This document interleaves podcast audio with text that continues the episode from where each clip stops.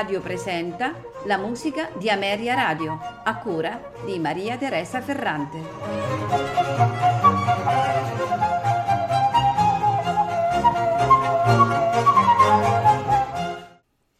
Buonasera e benvenuti alla musica di Ameria Radio. Questa sera ascolteremo composizioni di Johann Josef Fuchs eh, notevole figura di musicista, eh, fu per 40 anni maestro di cappella della corte degli Asburgo.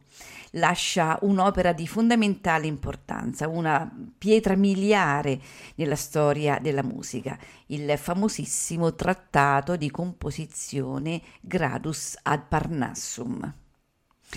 Quest'opera è costituita da due libri, il primo riguarda le proporzioni degli intervalli dei suoni secondo eh, i principi geometrici. Il secondo è scritto invece in forma di dialogo tra il maestro Aloisio, altri non sarebbe che Pierluigi da Palestrina, e il suo allievo Giuseppe, cioè lo stesso Fuchs e riguarda il contrappunto semplice e doppio, l'imitazione e la fuga a due, tre e quattro parti e le loro applicazioni ai differenti stili di composizione, con molti esempi.